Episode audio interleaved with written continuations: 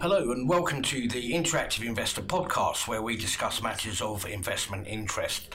I'm Richard Hunter, Head of Markets of Interactive Investor, and in this episode, I'm delighted to be joined by Kyle Caldwell, the Deputy Editor of our sister magazine Money Observer, and Dzmitry Lipski, Interactive Investor Investment analyst.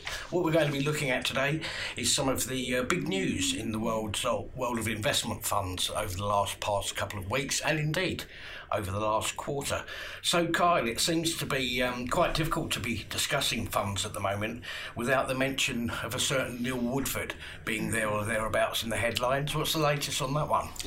Oh yeah, you're right, Richard. Um, unless you've been living under a rock for the last uh, six, eight weeks, um, you'll know what's be. You know, even even if you've not got that much interest in the world of investment. I mean, my my mum, for instance, even she now has heard of Neil Woodford because it's been completely in the headlines um, since the start of June when he decided to um, block investors from accessing their money in his flagship uh, Woodford Equity Income Fund.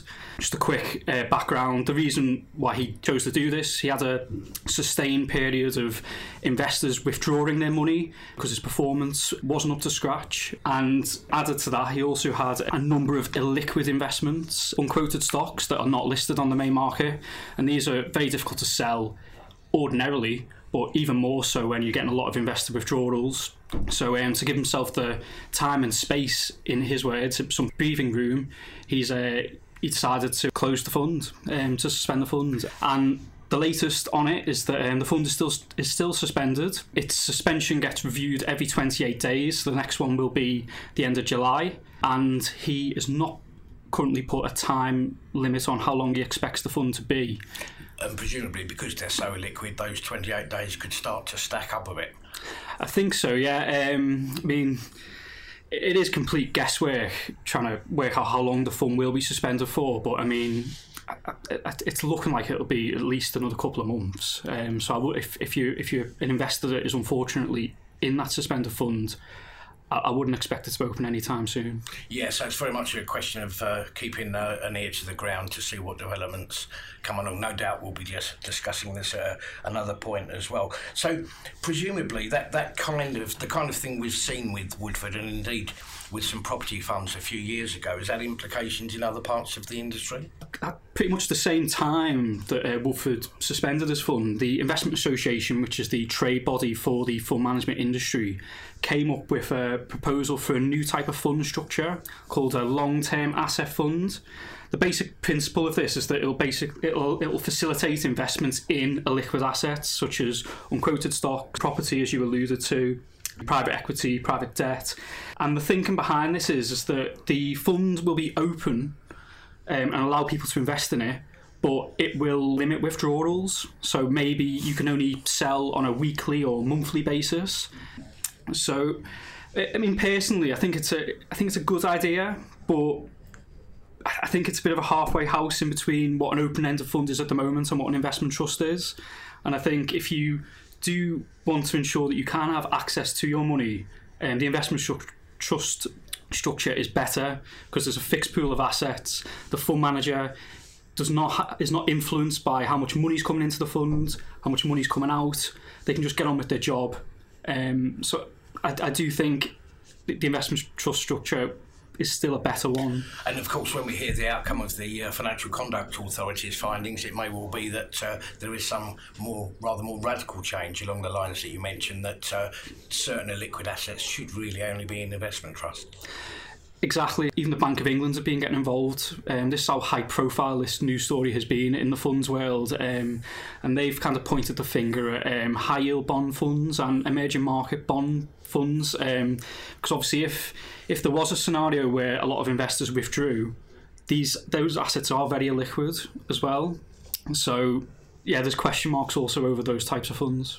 An ending for now on a, a brighter note. Uh, apparently, we're going to be paying rather less for some of our funds.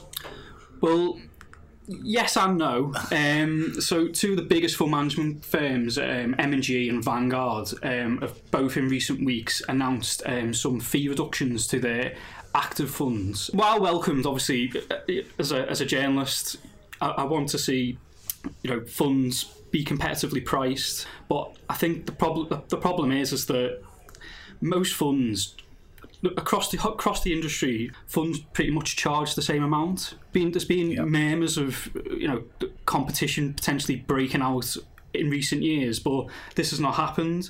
And for what it's worth, the the reason why I don't think a price war will actually pay out is because it's all down to investor inertia. There are billions of pounds, unfortunately, invested in substandard active funds, and those investors that have put their money in those funds, they're not they're not very active themselves, so they're not going to move the money. And from a chief executive's point of view of a fund management firm, if there's 300 million in a fund with you know so-called sticky assets, um, with investors that are not very engaged, then from their perspective, are they really going to cut the, cut the cost of the fund?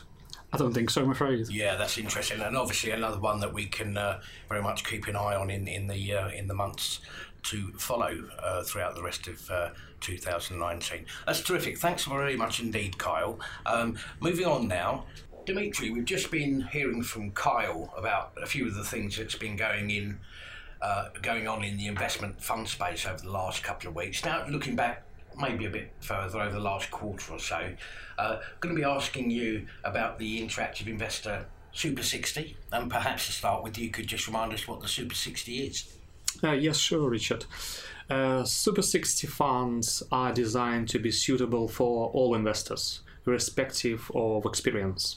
And our objective is to provide uh, sort of a menu of high quality choices among the available investment across a broad variety of markets and investment types. So unlike most rated lists, which include only actively managed funds, our list include both active and passive options. It also looks at the whole spectrum of collective investments, including funds, investment trusts, and uh, ETFs.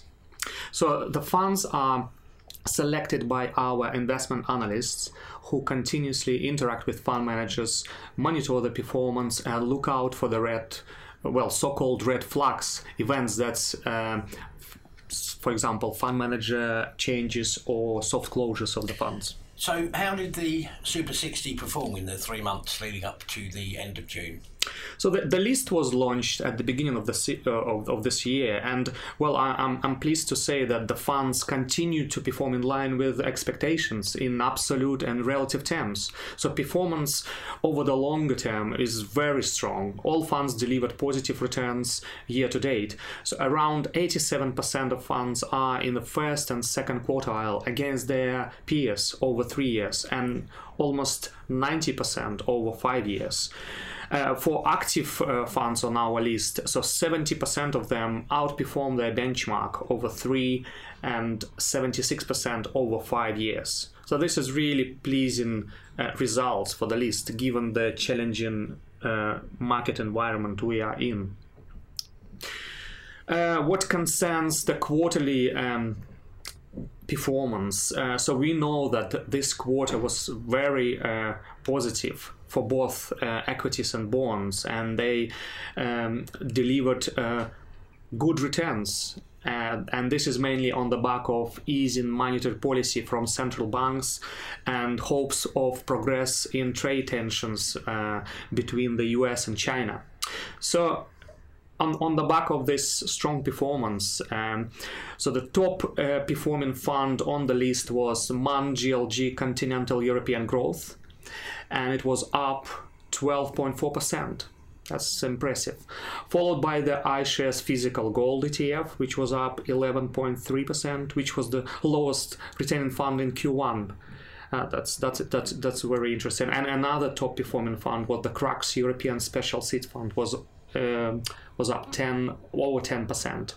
And moving to the lowest returning funds, I think that's um, even more interesting picture here. So while Fidelity China uh, Special Situation Trust was the best performing fund last quarter, it was hit badly in this quarter as a Chinese equity suffered due, cons- due to um, geopolitical concerns. Again, this is U- U.S.-China trade, trade negotiations. Other lowest retaining funds over the quarter were Schroder Income and Baillie Gifford Shin Nippon. Again, interesting, the Baillie Gifford fund was the top performer uh, over five years on the list, and it's with a, with impressive uh, 23.3% annualized return. Other funds which posted strong performance over five years also include Legg Mason, uh, Japan Equity, Fundsmith Equity, and Scottish Mortgage. Okay, well, we're often talking about the uh, long term nature of investment, so presumably we shouldn't set too much store by what's happened over a three month period. Yes, uh, absolutely. So I think. Um, it's very important to note here is that looking at performance numbers over one quarter is really just a snapshot. It's just an update for investors uh, what happened over the quarter and how the fund performed. It's essential to consider these figures in the context of investing with a long-term goals in mind. So active managers adopting a high conviction long term approach are expected to experience short term fluctuations in performance. And most of these managers, however, have demonstrated strong long term outperformance against their peers and respective benchmarks. So, more specifically, unconstrained and concentrated fund returns can deviate significantly from the index and peers, especially over the shorter time frame. And I think the good example of, of, of such a strategy is the Baillie Gifford Shin Nippon. Again, it was the lowest returning fund over the quarter, but it's not cause for concern because over the five years it's been the best performing uh, fund fund on, on our list. And the same applies for the funds with a bias to the smaller companies who can uh, be highly volatile again over the shorter term.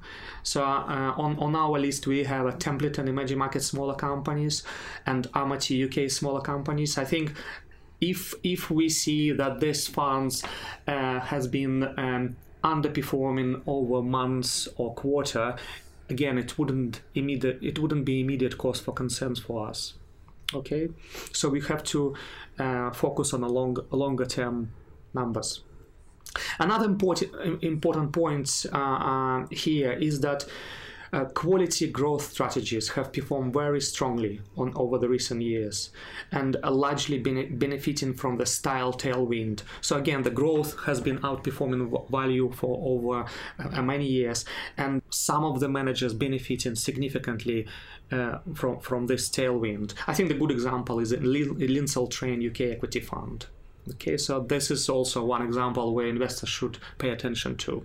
Okay, in contrast, value investing has been out of favor and uh, uh, which has presented a significant headwind for value buyer strategies. And uh, I think the uh, one example on our list is Artemis Global Growth Fund. Again, if you if you compare this fund to other fund funds uh, in the sector, global sector, uh, they the performance uh, numbers might look uh, different. Okay, but again, we need to investigate and see as as to why.